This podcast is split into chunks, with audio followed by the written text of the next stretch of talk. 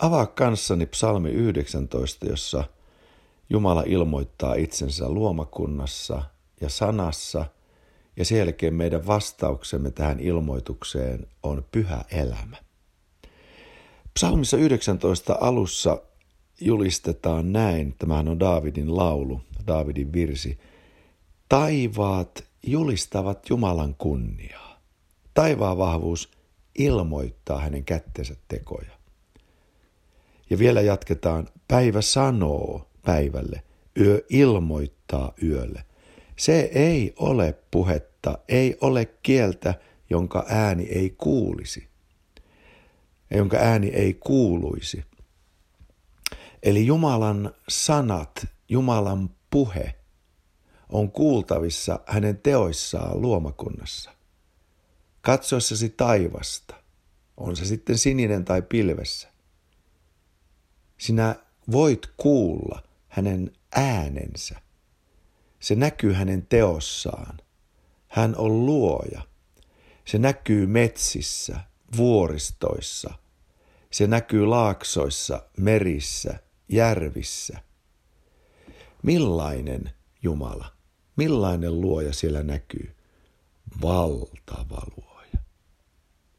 Äärettömän voimakas mahdotonta laittaa mihinkään sisätilaan tai mihinkään boksiin tai mihinkään rakennukseen. Niin kuin Salomon puhuu, eihän mahdu. Sinun luojasi ja meidän isämme Jeesuksen Kristuksen kautta, luojamme, Jumala, on paljon suurempi kuin yllämme kaareutuva taivas ja siellä takana avautuvat kosmokset ja maailmat ja tähdet ja kuu ja aurinko. Hän on avara, hänessä on tilaa liikkua ja operoida. Tällaista luojaa me palvomme. Hän on ilmoittanut itsensä. Ja vielä tässä psalmissa 19 puhutaan auringosta esimerkkinä, kuinka Jumala on laittanut sen omalle radalleen. Tuon on valtavan planeetan – Koko hänen luomakuntansa julistaa luojamme valtavaa voimaa, majesteettisuutta, hänen kykenevyyttään, suuruuttaan ja ohjaa meitä ajattelemaan, että kaikki on mahdollista Jumalan kanssa. Kaikki on mahdollista luojamme kanssa, joka on luonut – sekä meidät että ympärillämme olevan valtaisan maailman. Mutta vielä se jatkuu ja sitten tulee Jumalan ilmoitus sanassa. Herran laki on täydellinen. Toisin sanoen, katso tätä täydellistä Jumalan sanaa ja eheydy. Se lohduttaa rikkinäisyydessämme, kun katselemme itsestämme poispäin Jumalan täydellistä sanaa ja tietysti me katselemme sanaa, joka tuli lihaksi, Jeesusta Kristusta, joka on tosi Jumala Jumalasta, tosi ihminen ihmisestä, Jumal ihminen Kristus Jeesus, ihmisen poika, Jumalan poika. Tuo, joka oli rikkomaton, rikkoutumaton, ehjä, täydellinen. Jumalan kaikki laki saavuttanut tarkoitusperänsä. Tällainen on ihminen, joka on kaikessa puhdas Jumalan lakiin nähden. Hän on Jeesus, täynnä rakkautta, joka tuli sovittamaan meidät isän kanssa, antamalla ruumiinsa, verensä, henkensä ristillä meidän sijaisenamme, että meitä ei tarvitse rankaista, että me pääsemme kirouksen ja kuoleman alta elämään, siunaukseen, Jumalan yhteyteen, terveyteen, eheyteen. Ja edelleen tämä psalmi 19 jatkuu. Jumalan sana, Jumalan asetukset, Jumalan laki, se virvoittaa sielun.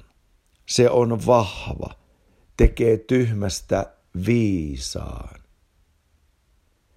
Siis sana tekee tyhmästä viisaa.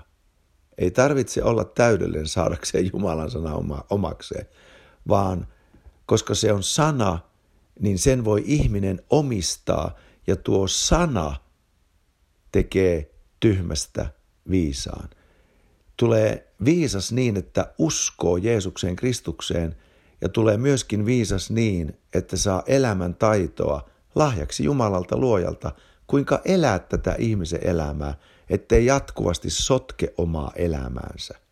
Kasvaa, kasvaa vastuussa, omien elämän asioittensa hoitamisessa, tulee oma toiminen, omien, oman hyvinvointinsa ylläpitäjä, ei kuitenkaan me ihmiset itse, vaan Kristus meissä, joka näin opastaa meitä. Herran käskyt ovat selkeät edelleen psalmi 19 julistaa. Ne valaisevat silmät. Ihmisen silmät aukeaa. Ei tarvitse olla sokea, joka yrittää sokea taluttaa, vaan silmät auki ja näkee, mihin vaeltaa, eikä kompastu. Herran pelko on puhdas. Se pysyy iäti, sanoo tämä sana. Herra oikeudet ovat todet, kaikki tyyni vanhurskaat.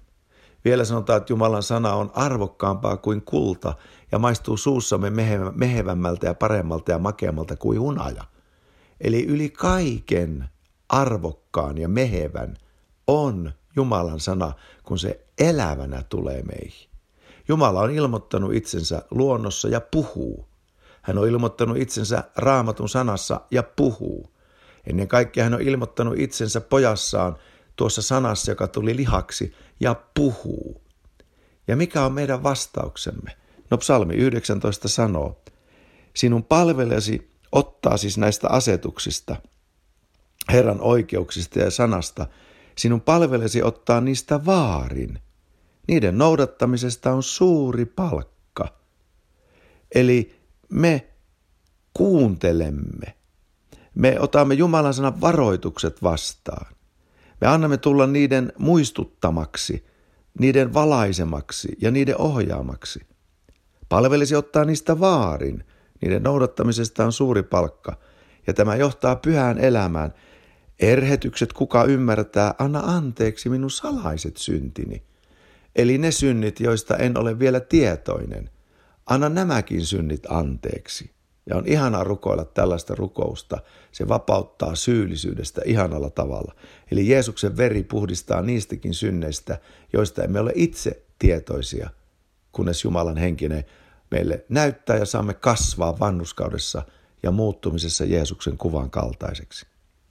Mutta tässä ei ole ainoastaan anna anteeksi minun salaiset syntini, vaan se jatkuu myös varjelle palvelijasi julkeilta synneiltä – älä anna, älä, älä anna niiden minua hallita. Niin kuin englantilainen käännös sanoo, suomalainenhan sanoo myös varjelle palvelisi julkeilta, mutta jättää pois sen syntisana. Älä anna heidän minua hallita.